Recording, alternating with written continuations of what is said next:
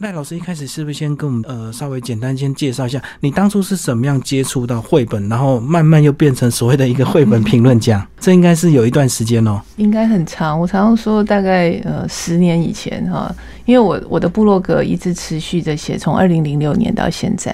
但是二零零六年之前，我从一九九九开始带小孩看绘本，然后带小孩看绘本这件事情，我说开始带小孩会看绘本是带很多小孩一起看绘本，嗯，就是小孩的朋友和朋友的小孩，本来带自己的小孩看绘本嘛，那后来我想说，反正我们自己家一个人看，那干脆可以多一点人看的话，就多一点人在一起，就是反正一个人听也是听，然后呃小孩的朋友同学来也是这样子，对，而且通常这种一对一哈，小孩就有时候就冷掉了，或者是其实还蛮。孤单的阅读这件事情，它是适合一个人做。但是如果很多人，你有很多共同的书友的话，我想那个意念会更强。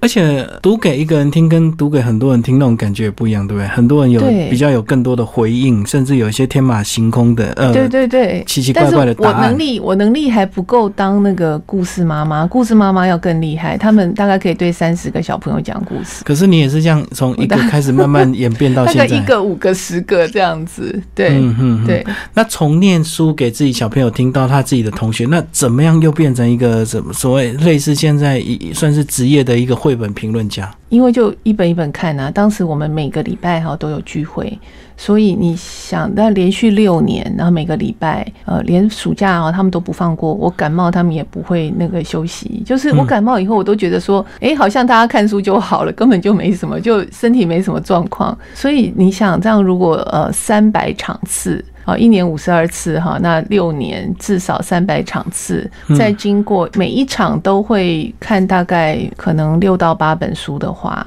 那这样看下来，其实那个量还蛮惊人的。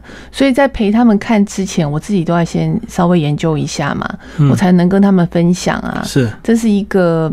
就后来我们也有读书会，大人的读书会，然后针对绘本。对对对，我们一直到现在都有。呃，我在书林书店带呃绘本读书会。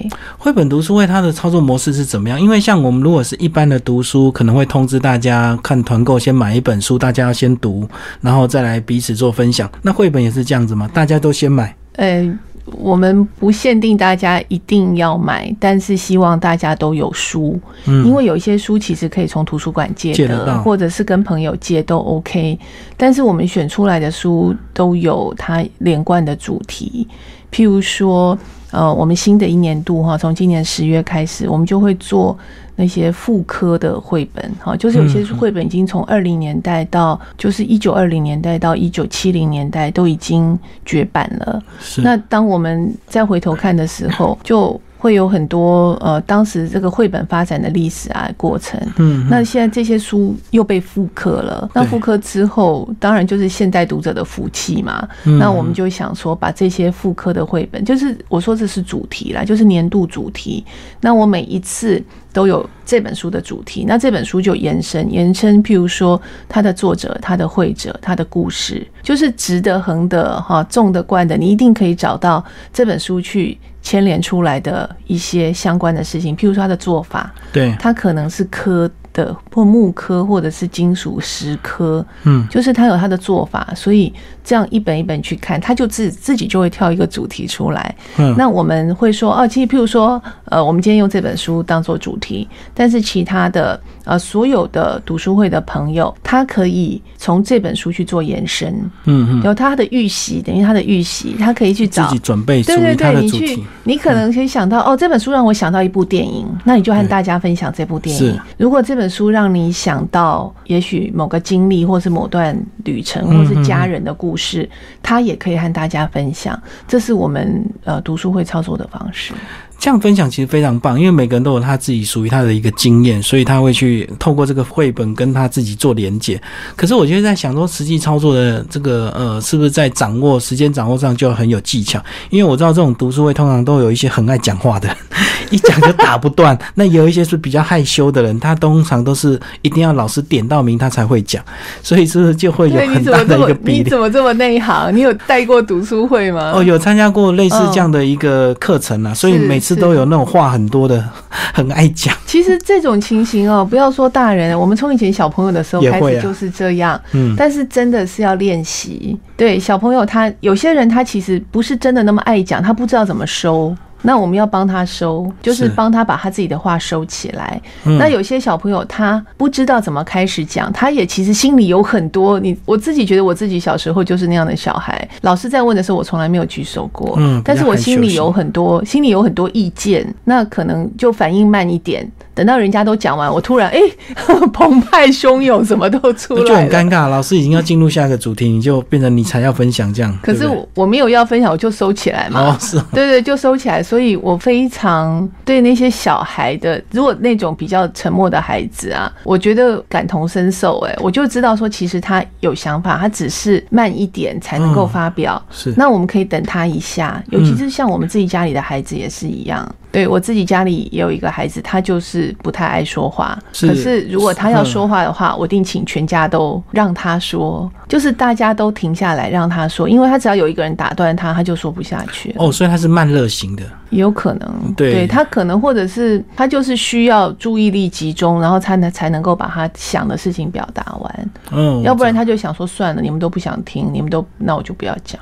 那无形中又害他自信心，对不对？对对对，打击。所以其实，在带小朋友的的那个阅读团体的时候，我也学到很多。哦，所以老师就是从这个带自己的小孩念绘本，一路到带一些读书会成长班，然后慢慢变成这样的呃，专门在。讨论研究绘本，呃，那这本书其实在过去这个文章里，总共大概呃收录的一个时间多长？这样整理出来到现在，这本绘本报一报前后三年，嗯，对，因为每个月有一篇，是对，所以每个月每一篇的时候呢，我就会在我这个月里头看的绘本里头。最有感触的，然后跟我的生活最有相，就是最有相关的，我自己觉得我最能发挥的啦，我就会选一本出来写写那一篇，然后送到缤纷版，联合报缤纷版。可是我看里面其实有时候你一个文章也会串好几本呢。对对，因为一件事情它很容易联想。哦，是又讲到另外一本去。对对对，你很容易联想，所以所以在那个编写的过程就会出现这样的情形。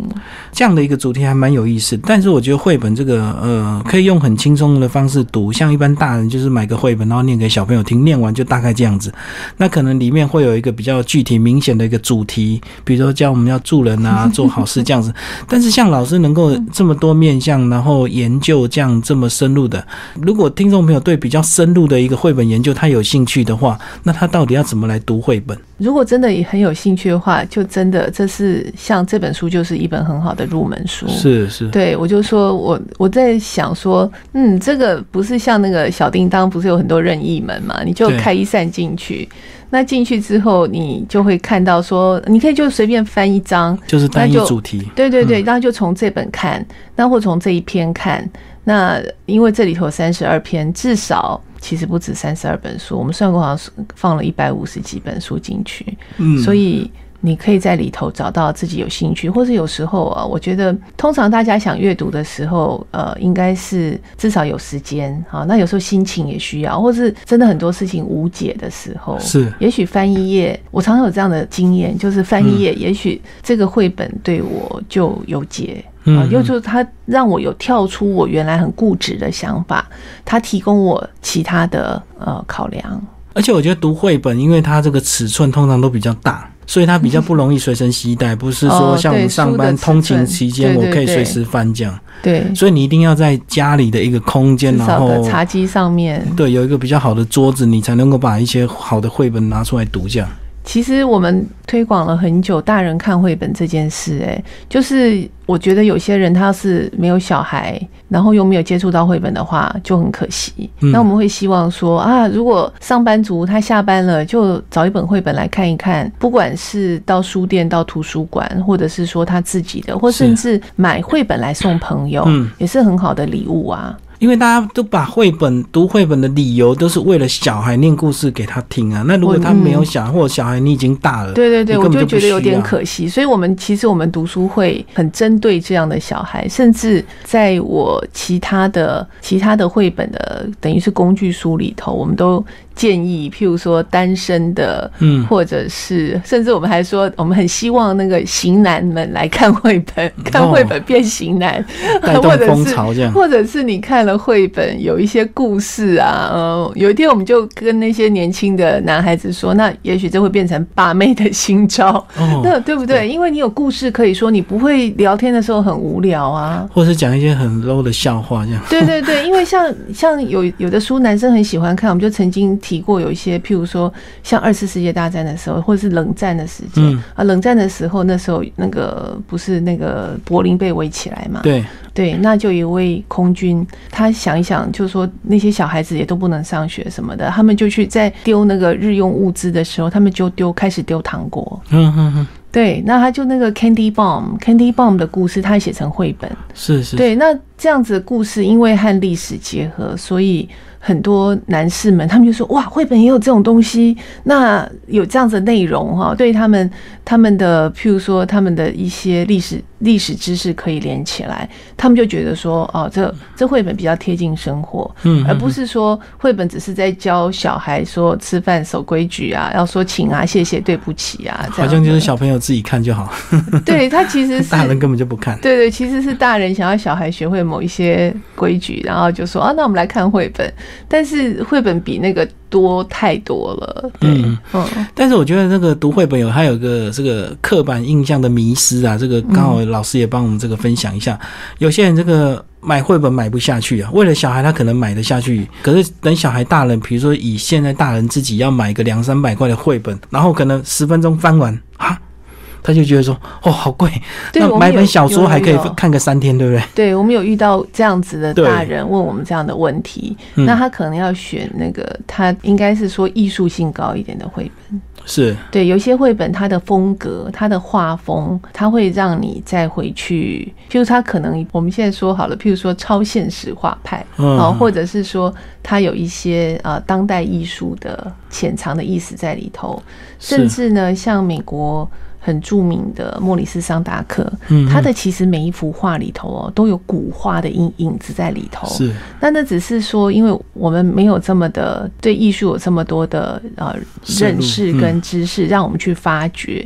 但是他的每一幅画，如果说哦，你有一天看到某个名画，就会对应到说，哇，原来这个画是在呼应那个故事的，是是，到绘本里面来。嗯。所以可能大人也可以，譬如说，经过我们这样子介绍啦，有一些绘本，我们认为说比较适合大人，他愿意保存的。嗯哼，对，愿意保存，就是说他可能关于呃历史或是艺术或是文化或是在地，就像上次你访问那个看见龙山寺，对，对，就是我们在地的精神那样子的，你会比较想要保存下来。但是同样的，就是说他可能是针对孩子的情绪啊，或者是孩子上学啊、这些事情，大人当然就比较不会想保存那样的书。哦，所以大人可以挑一些艺术性比较高的东西来收藏就对，或者是说这个故事其实很呼应他小时候的经验，嗯，对，嗯。就譬如说打陀螺啊，对，对，或者是说去溪里头游泳啊，那他其实也许他觉得他对他小时候生活的经验有呼应，这些他我想他会比较想要保存。有时候我们这个大人就是会用我们大人的角度来看，说其实绘本好像就是写给或画给小朋友看的，然后大人自己觉得自己不需要，或者是因为你讲的道理比较浅显，所以其实我们大人都懂了，嗯。所以这种书就给小朋友看就好了。大人比较喜欢看电影啦，对，哦对比较刺激性比较对，电影比较快啊什么的，但是绘本它有一个，我觉得绘本很安全呢、嗯，对，因为有一些，其实我们最近发现很多大学生哈，或者说年轻的年轻的孩子们，已经算他们已经要成年了，可是，在某某些方面，他们还是孩子，就是情绪管理啊，或者是学习的这个态度上面。对，那其实我们在想，是不是因为他们从小累积阅读的经验不够？因为在阅读里头，我们可以得到很多解决事情的方法。嗯，对别人给我们参考嘛，就是别人，譬如说啊，他会说，其实最简单的好了，他会说，这小孩他今天很沮丧，可能是他的那个积木被同学踢翻了，或者是被妹妹弄翻了。可是他当他很沮丧的时候，如何去解决这件事情？那这件事情引发累积下来，在每个人生层里头，有时候也当我们工作也会啊，嗯，因为我今天明明就都已经设计妥当，然后按部就班做到这个时候，突然被搅局了。那那个心情的那个沮丧，但是那个如果从小以后练习，他可能会觉得说，譬如说啦，哦，那我再重新盖一个，更快更好，对，哦，或者是说，我现在知道说怎么保护我的东西，不要放在一个危险的地方被人家踢到，嗯，这也是一个办法。就是阅读它其实安全的部分，它是在提供我们一个可解的答案。或者是练习，或者是别人的经验变成我们的经验，我是有这样子认为有这样子的参考价值。可是我觉得这样一切的这个做法的开始，还是要大人先愿意做这样的事，给提供一个有绘本阅读的一个空间给小朋友啊。如果大人自己本身就不爱读书，或者是把家里搞得乱七八糟，或者是习惯用 三 C 产品去喂养小孩的，那其实小孩变成他没有这样，他不可能自己跑去图书馆看绘本，对对对，比较不容易。对对对，因为我觉得你。讲出来的每一件事情，真的就是都是关键所在。对对，因为像小孩、大人去陪小孩看绘本，就是我们其实开始推的。譬如说亲子共读，嗯嗯，好，亲子共读这件事情，它为什么重要？它有大人和小孩，就是家长和孩子中间的一个互赖、互互信、这个依赖的这个这个感情在。它不只是看书这件事情，因为譬如说你说看书翻页，它会是一个。记忆，然后或是那个呃肌肉的记忆，是。让你一直长续下去。那还有孩子对大人的信赖，嗯，对这个大人他提供我安全的地方，或者是他提供我一个安静的场合，对。这个对孩子来讲很重要。所以我们推大人看绘本，其实也有另外一层意义，就是他如果没有孩子的话，他可以自己看；他有孩子之后，他可以陪他的孩子看，而且渐渐的这些。绘本会成为他跟孩子中间的话题。你看那个去那个小镇公车，嗯，这样的事情可能现在，如果你只是放假，你一天也完成不了这样的行程。但是看过之后，也许心中会有那个计划，就是哪一天，那我们就去小城里头去搭这样的交通工具，然后去玩一天，去体验一下。就变成一个亲子的一个计划，因为可能这个，因为透过绘本认识这个世界之后呢，然后你也许你们暑假就找一个礼拜，你们就进行一个这个专门坐公车的一个旅游这样子。对啊，就是其实是灵感。其实很多事情我们本来都会，但是太久没练习就忘记了。嗯，等到你一下要用的时候，就说啊没事啊，那今天要做什么很无聊，对不对？很多小孩都会说啊今天很无聊啊。其实呢，像好几本，譬如说这前面那个，他就是呃奶奶带着孙子他们。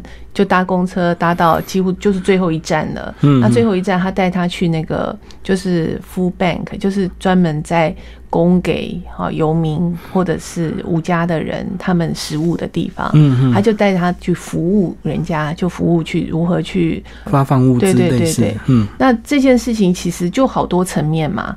就一件，就是我们刚刚讲的，你可能今天觉得没什么大的事情要做，譬如说周末，嗯，但是呢，你可能只是坐公车，好吧，你就坐公车去绕一圈，但是他让那个孩子从小有一个服务的精神跟习惯，对这件事情也很重要。或者是说，当这小孩也是一路在抱怨啊，就说别人家有车子啊，然后我们家就是公车啊，还有他就说又下雨啦，那下雨了，我们为什么要去啊？可是到他最后的时候，他看到的是雨过天晴的那个彩虹。是。对，那那个彩虹的意象在绘本里头也常常被用，对，就是一个心情的转折，啊，就事情变好了。我们通常都觉得说，呃，好像有一个简单的习惯啊，你可能就说，哦，天气变好了，心情变好了。但是有的其他绘本也会就说，啊，一直下雨你要怎么办？一直下雨里头你也去找乐子啊，小孩就去踩水洼，他也觉得说，对对对，这样也是很开心的事情。所以其实这样讲的，照这样子老师的这种观察，其实呃，绘本的这样的。一个读绘本的一个风气，其实最终还是要有大人带起，对不对？因为小孩不太可能说学校老师教一教之后，他就非常强烈，回家之后就要爸妈买绘本，或者是带他去图书馆翻绘本。最后还是很大部分是家长开始带着他们。对啊，就如果家长觉得说今天不知道带小孩去哪里，那也可以试试看，就是去书店、去图书馆。对，去找找，或者是其实就去公园玩一玩，然后很多不同的方式，你可以去和孩子相处，然后培养他们开始静下来，然后阅读的习惯。所以这样讲，有些单身的男孩子或单身女孩子就说：“那等我结婚有小孩，我再来看绘本。”不会啊，他就念给他的男朋友或女朋友听就好啦，就先这样练习呀，不然 不然等有小孩的时候，他可能已经太慢了。就是我们讲的这个书到用时方恨少。那如果有时候故事要说，这想不到就很丢脸，或者是说你只能讲一些什么白雪公主啊、三只小猪这样的一个故事，就觉得啊，你生活好像一点文化内涵都没有，你只能讲这些。然后结果你一讲之后，你可能还讲错，因为你太久没讲了，可能还被小朋友吐槽说啊，根本故事不是这样子发展的。这些绘本里头蛮有意思，他们很会改故事。嗯，对，很会改故事。像现在很流行的那个大野狼哈，那那个小女孩，那小红帽，那小红帽是有带斧头的，要去砍大野狼。他是有带，他就说现在的女生已经不一样，现在小红帽是有带斧头的。那有些小孩很喜欢这种改编版的故事，因为你可以引起他的注意。那那就像你刚刚讲的，其实譬如说，我们即使是同学会啊、聊天的时候啊，因为我们常常听到有很多人。其实我在那个序里头，我想说让快乐留久一点。对，因为我们常常看到大家在聊天，因为现在大家很多人都在 cafe 啊或餐厅里头聊天。对，而且越聊越尽兴啊！你只要不小心都可以听到很多人家的故事。对对对，但是可能这些抱怨或是这些不安都一直在重复。不过我觉得说绘本真的提供很多故事，哎，因为它故事可以比较客观啦。对，那个客观，当你在聊天的时候，不会一直都在针对某些人批。评啊，或者是抱怨啊，因为它就是故事，就是让我们看到更大的世界。而且绘本的故事通常都比较短了，比较快速，会得到一个这个呃回应。不是说我要讲一个长篇小说这么大的一个故事，要很久。就像他有一本呢，就是。爸爸早上出门忘了亲妈妈，就妈妈就脾气不太好，就开始骂小孩。嗯，小孩开始踢小狗，连锁反应，蝴蝶效应这样。对对对，然后就小孩开始踢小狗，然后小狗也很无辜，小狗不会讲了。然后那件事情就一直就在倒回来。譬如说，小孩觉得说啊，也没什么事嘛，为什么要踢小狗？去跟小狗玩。嗯，然后呢，妈妈又觉得说，那我怎么早上那个脾气不太好，又回去抱抱小孩？那下班了，先生回来了，他还。记得跟 跟抱抱他太太，其实就那么简单的事情，可是早上就因为少了一个 kiss goodbye，那就引发了很多连锁效应。但是看的很好，很容易学嘛。就你如果今天对你就是今天想一想，说自己为什么 情情情绪不好，就是一个小小的举动而已。对，而且有时候这个现代人会比较害羞，会比较闷。就是假如你另一半没有做这个事，你不会明讲，你会闷在心里这样子。对呀，那所以其实起而行还不错，就是你不用等待啊，你就是从自己开始做。那其实像这样子一个绘本哦，其实我相信每个家庭只要你有小孩，那你一定都曾经买过很多绘本。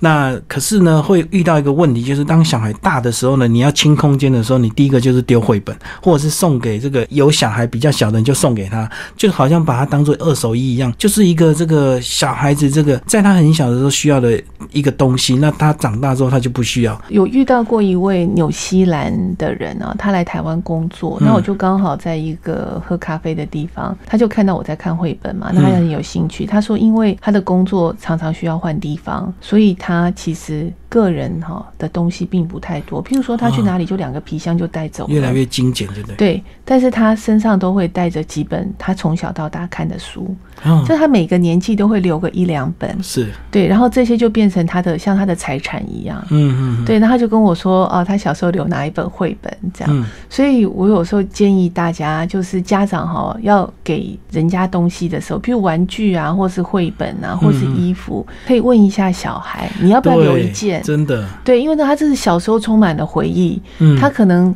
读这本的时候，因为读了这本之后呢，他跟妈妈的感情特别好，或是跟爸爸有共同做一件什么事情，或是跟姐姐妹妹不太会吵架。也许，也许就有是有这样他的小时候的回忆，让他留一本，就是每一个人有一个自己自己的好像时空胶囊吧。是是是，对啊，可以留下来。而且我觉得绘本其实它使用时间比玩具长很多、哎。嗯嗯嗯，对对对，就是很多妈妈很爱买玩具啦，因为是一种呃，我不知道，她这因为这是当妈妈的过程哈，就会做的事情。但是其实很多东西它不用太多，它可以重复的一直用一直用，然后去，然后它会有不同的用处出来。对。对，我真的觉得我们可能每个人都东西很多，我自己也常常在反省啦。嗯就是譬如说我自己是书太多，我没有办法，我没有办法把我的书给人家，因为我常常要找什么时候，我就会说，当哦，我知道在那里头，在那里头，然后我要不要把它找出来？这样，嗯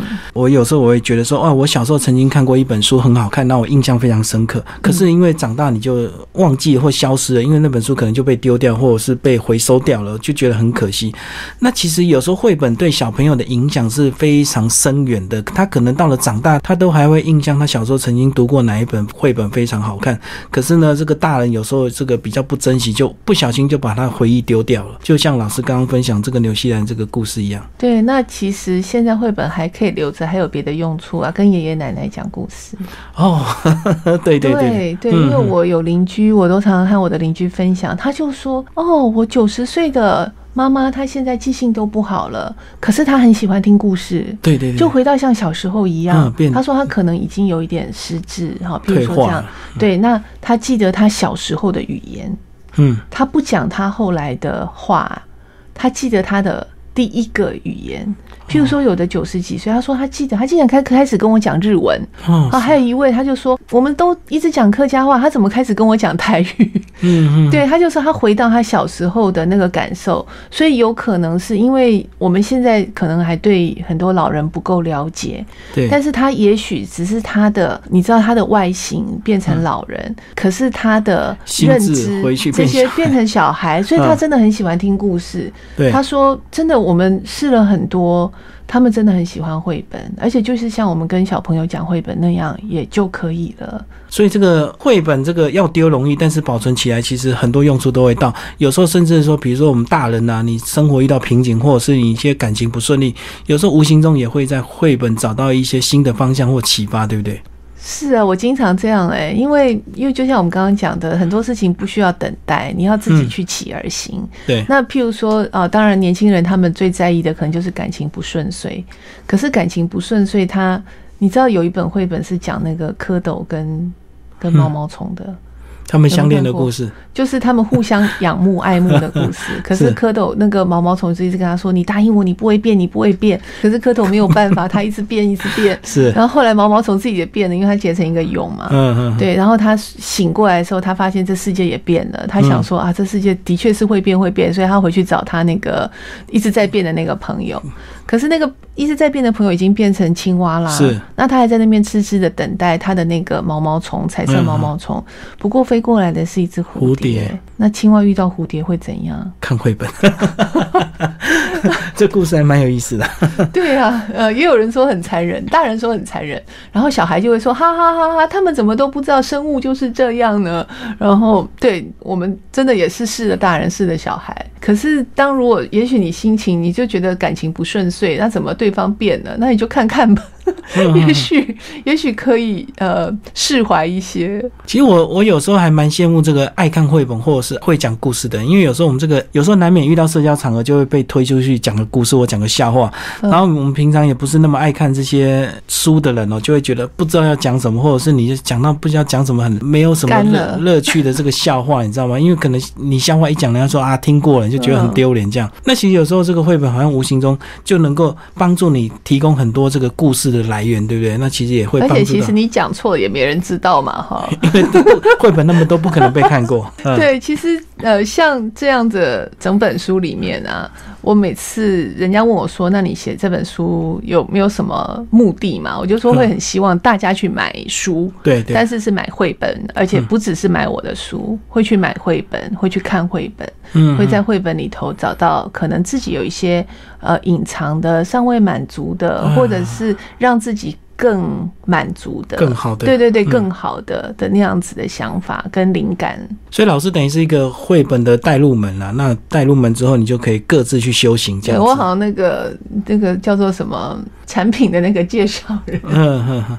那另外还有个迷失啊，这个是不是大家有时候就会觉得说，好，那我既然这个绘本这么好，我要花钱来买，那我当然宁愿买国外有名的作家，他可能得到是国际大奖，那我们台湾本土的也没得什么奖啊。那可是价钱一样啊，是不是大家都会喜欢买这个国际的绘本，而不要买台湾本土的绘本？我目前很少看到这样情形，哎，真的。可是要是我就会。哦会，那就都买啊，有什么关系？因为国际的绘本呢，对，因为能够进到台湾来的，一定一定强中的强，对对对，已经被选过，然后再选过了，所以不是说国外比较会做绘本，而是是因为我们都选到精品来到台湾，好的来，对对对，所以我倒是因为用这样的方式鼓励很多台湾的创作者，譬如说有很多国外的。国外的绘本，但是不一定要把它翻译成中文，而是在台湾创作的时候，我们可以让它创作一种。借用他的方式，但是创作一种更接近我们本土的生活或是文化的的绘本哦，所以国外是我们学习的一个对象。是啊，对啊，因为我觉得他们发展了那么久哈，可能比我们多多个七八十年都有。对，那这些经验有差嘛？他们市场比较大，我们市场比较小。对对，这些经验都很容易让国内的创作者当做一个当做一个踏脚石吧。对，因为就像你说，电讯服务是啊，你现在已经到 Four G。所以你大概你再从新的人，你不可能再从一 G 二 G 对对对开始嘛，你一定是从 Four G 开始。所以别人已经做到这么好了，给我们看，我们是不是就要从更好的出发点再去发展？嗯，所以这样讲，老师，你这本书的目标读者是除了一般对绘本有兴趣的人之外，其实对绘本本身的创作者，他也蛮适合来读你。老师，你这样整理出这么多绘本的一个心得，对不对？对啊，其实大家都可以用来就用来借鉴啊。对，嗯嗯嗯，里头也选了不少台湾的啊原创，是。对，那也有一些就是已经翻译成中文的。嗯，当时主要的原因是我们邀请出版社授权，对，让这些插图可以在报纸上面一起呈现，对，一起登出来，所以台湾的。就说已经翻译成中文的这些书，我们比较快速嘛，因为大家的合作的方式比较就是互相帮忙啊，嗯嗯，对，这样子让这这个整体效果都都做好。所以我选的只有几本是选的是原文，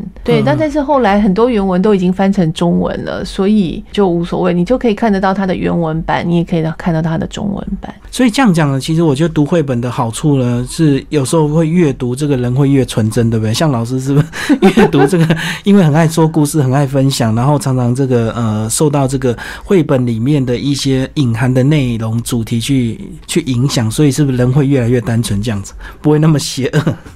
我我不知道这个是因还是果，哎，嗯，就是丙一直相信人性的善良，虽然我们常常也会踢到铁板嘛，哈，但是。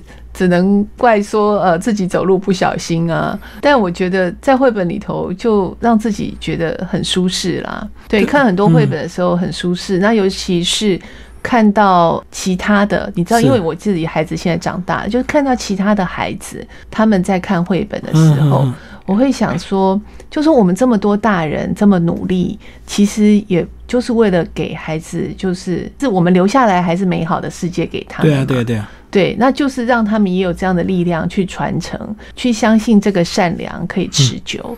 然后去相信那个善良可以做很多事情。对啊，因为我会这样问，是说我们看到这个有些脸书的朋友，他们很爱，比如说看政治新闻的。嗯。哦，那看政治新闻就没完没了，你就一天看到他可能对某些新闻就一直发评论，就会有很多这个负面的或者是不愉快的东西，然后把自己生活搞得很辛苦。因为其实很多东西说实在我们也改变不了。对啊，那你那么关注他，其实反而影响到自己的生活，影响自己的社交，不如好好来读几本好的绘本这样子。是啊，因为在阅读的时候，其实因为我们已经是成人了，成人在读哦，你一定有自己的评断会出来，主观判断对对对，你会的评断会出来。那孩子他在读，他也会有他的独立思考。其实我们其实最希望说，在阅读当中，不管是读绘本还是读其他的其他的选项的读物，嗯，其实，在阅读当中最希望有独立思考的呈现。你去质疑他嘛？好，你去质疑他说，哎，这个当然有，就小孩就会问嘛，对，小孩也会问说，那他怎么会那么笨呢？对不对？小红帽怎么会那么笨呢？小猪怎么会那么笨呢？不可能嘛，哈。那所以这是最好的方式，就是他会有开始有独立思考。嗯，对。那独立思考其实是。让每一个人哈，就是孩子在养成的时候，甚至大人的时候，所以才会有很多，譬如说，我们会说平凡的邪恶。对你认为说啊，小奸小恶，平凡的对，对，就是你认为说你是听话，可是其实听的不是对的话。对对，这样子对我们，即使是我们没有做坏事，可是也因此我们没有正义的站出来。这件事情其实绘本里头很多，哎，就是譬如说小孩很多霸凌嘛，嗯，对，那没有被霸凌的，我们不能。说我们没事，或者是对对对，其实我们如果有。一点意见，然后大家把那个小意见合在一起的时候，其实我们其实知道了，我们是会改变世界的。嗯对，每个人做一点还是可以改变。对啊，就像我刚刚我们在聊天的时候讲说，那个单脚骑单车的小孩，嗯嗯，对，那他其实很多小孩用他小小的力量就改变了世界。而且很多人看到之后，也有鼓励他们自己勇气，对他们也会跟着他学习。对对对，会让很些譬如说困顿的孩子，他得到那些启发或支持的力量，然后以及。环境好的孩子，他会思考说，他会感谢嘛，然后就感谢今天已经有这样好的环境，那我们是不是可以再做更好的事情？对，而不是把那个已经好的优渥的环境当做是一个理所当然。对，对，那个其实是我们比较担忧的。嗯，对，就是。富者越富，然后贫者越贫，这是我们最担忧的事情。而是说，富者有爱，贫者有志气。那其实我觉得读绘本读到一个更高的层次，就是进行属于自己的一个绘本创作，对不对？那老师这么多年有没有在鼓励大家进行自己的故事或自己的家乡来进行绘本创作？有，其实我们很多，我们看到很多年轻的朋友，他们他们一直想要创作，对，一直想要创作。那倒是不需要去鼓励他们创作，而是要更鼓励他们。努力的生活，嗯，对，因为我们比较常看到的是说，哦，我为了专心创作，然后我抛家弃子，就是就是可能没有一个正职或者是什么。其实我们看到国外，即使是国外很多绘本创作者，他们都一直维持自己有一个哦稳定的需要付房租的、需要吃饭的工作，然后再。利用所有的时间，其他的把所有的剩下来的时间去投注做一样自己很有兴趣的事。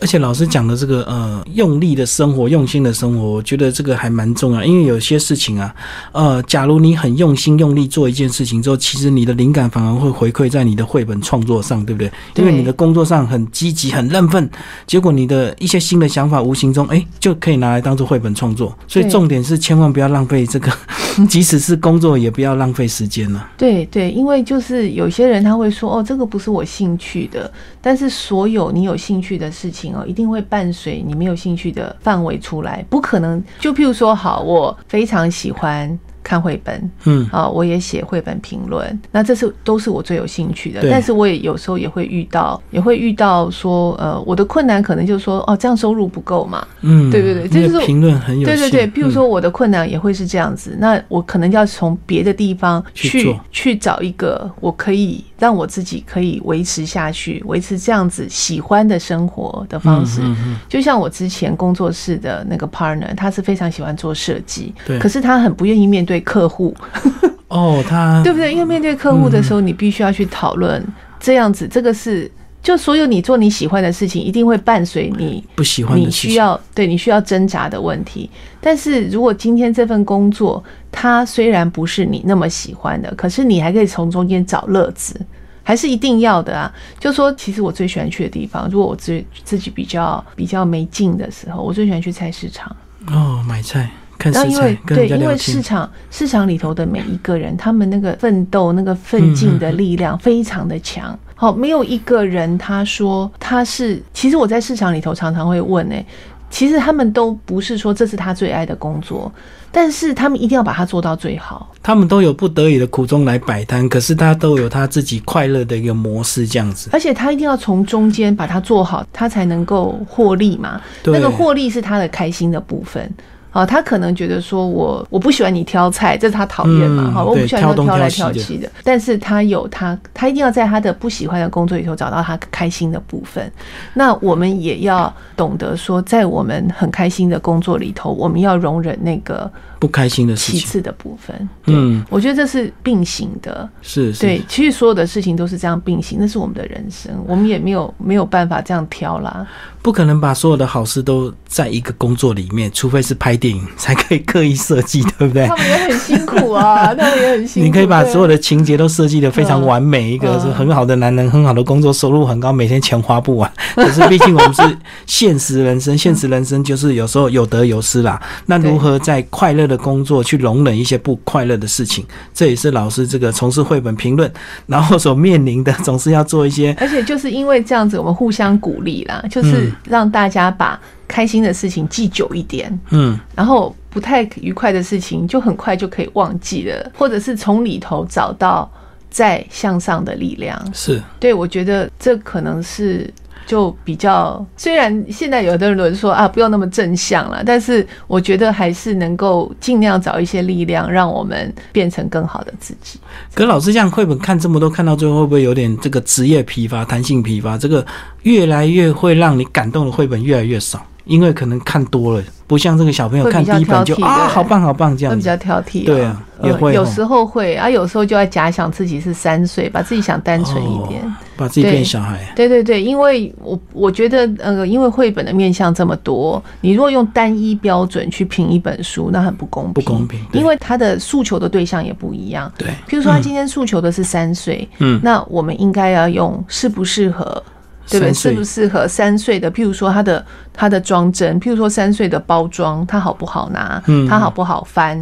对对不对？纸质好不好？颜色对他们对不对？嗯，对这些的条件去评断那本书，就他提供的他提供的资讯，他提供的内容是不是适合三岁的人？嗯嗯嗯，好，三岁的孩子看。那他如果今天他觉得他是比较可以到比较一般的人，甚至大人也愿意看的话，嗯那他其实会放很多层次。嗯嗯，。对，那那个时候我们也要用不同的条件去要求他。对所以每一本绘本后面基本上都有这个建议年龄层啊，所以但也有时候九十九岁的来看三岁的也蛮好看的啊，对不对？因为他视力也没那么好了，那三岁的那个字哦又比较大，大对，对不对？图形呃色彩又比较鲜艳，嗯，对他来说他轻松，他赏心悦目。这样其实也没什么，没什么。就我就觉得，也有人会说，那你这个后面为什么绘本还要限定什么五到八岁、三到六岁？那这部分我们就可以把它打破，你就可以找你喜欢的看。所以那个只是参考用的，没有绝对。是啊，所以我有时候看，虽然有时候会挑啦，但是每次挑的时候都会想到那个背后的创作者，他哦，的他有他用心。辛苦的一面，对对，他他做每一件事情绝对是很用心的，而且出版者也是很用心。你知道，就说一本书，就即使是像这样子，我我的出去的稿子也只有文字稿，所以需要编辑他去们帮你拍，对对对，文编嗯哈、美编，还要再加上行销企划，才能送到读者的手上。所以那是那是很长的一长串的努力。是，对，所以拿到书的时候，我自己在开始做书的时候，因为我做的不是绘本，虽然哦我。读的是绘本的时候，我会更去体会。嗯好，就我做过书之后，我更能够体会说这个这个流程当中，那绘本它是多么的辛苦才被制造出来，然后送到我们的手上。嗯，对我是觉得，就像我们呢领一盘食物，你会感受到说，这个从种的人哈到养殖的人，到烹饪的人，嗯很多人的努力对，到服务的人，然后再到我们手上，我们会有那个感谢的心情。所以每一本绘本其实它只要被印刷出来，它都有它存在的一个价值。对，而且哪一天呢？也许你工作不如意、感情不顺的时候，哎、也许这本绘本就会触动你的心，刚好给救一命你。新的力量、新的方向，这样子。所以呢，真的有钱就多买书、多买绘本，然后千万不要因为小孩大了，动不动就把绘本丢掉，因为你就哪一天就丢掉小孩子最珍贵的回忆。嗯，好，今天非常感谢我们的赖嘉玲老师为大家介绍他的这个绘本报一报，然后是由联经文化所出版，谢谢老师。谢谢吉明，谢谢大家。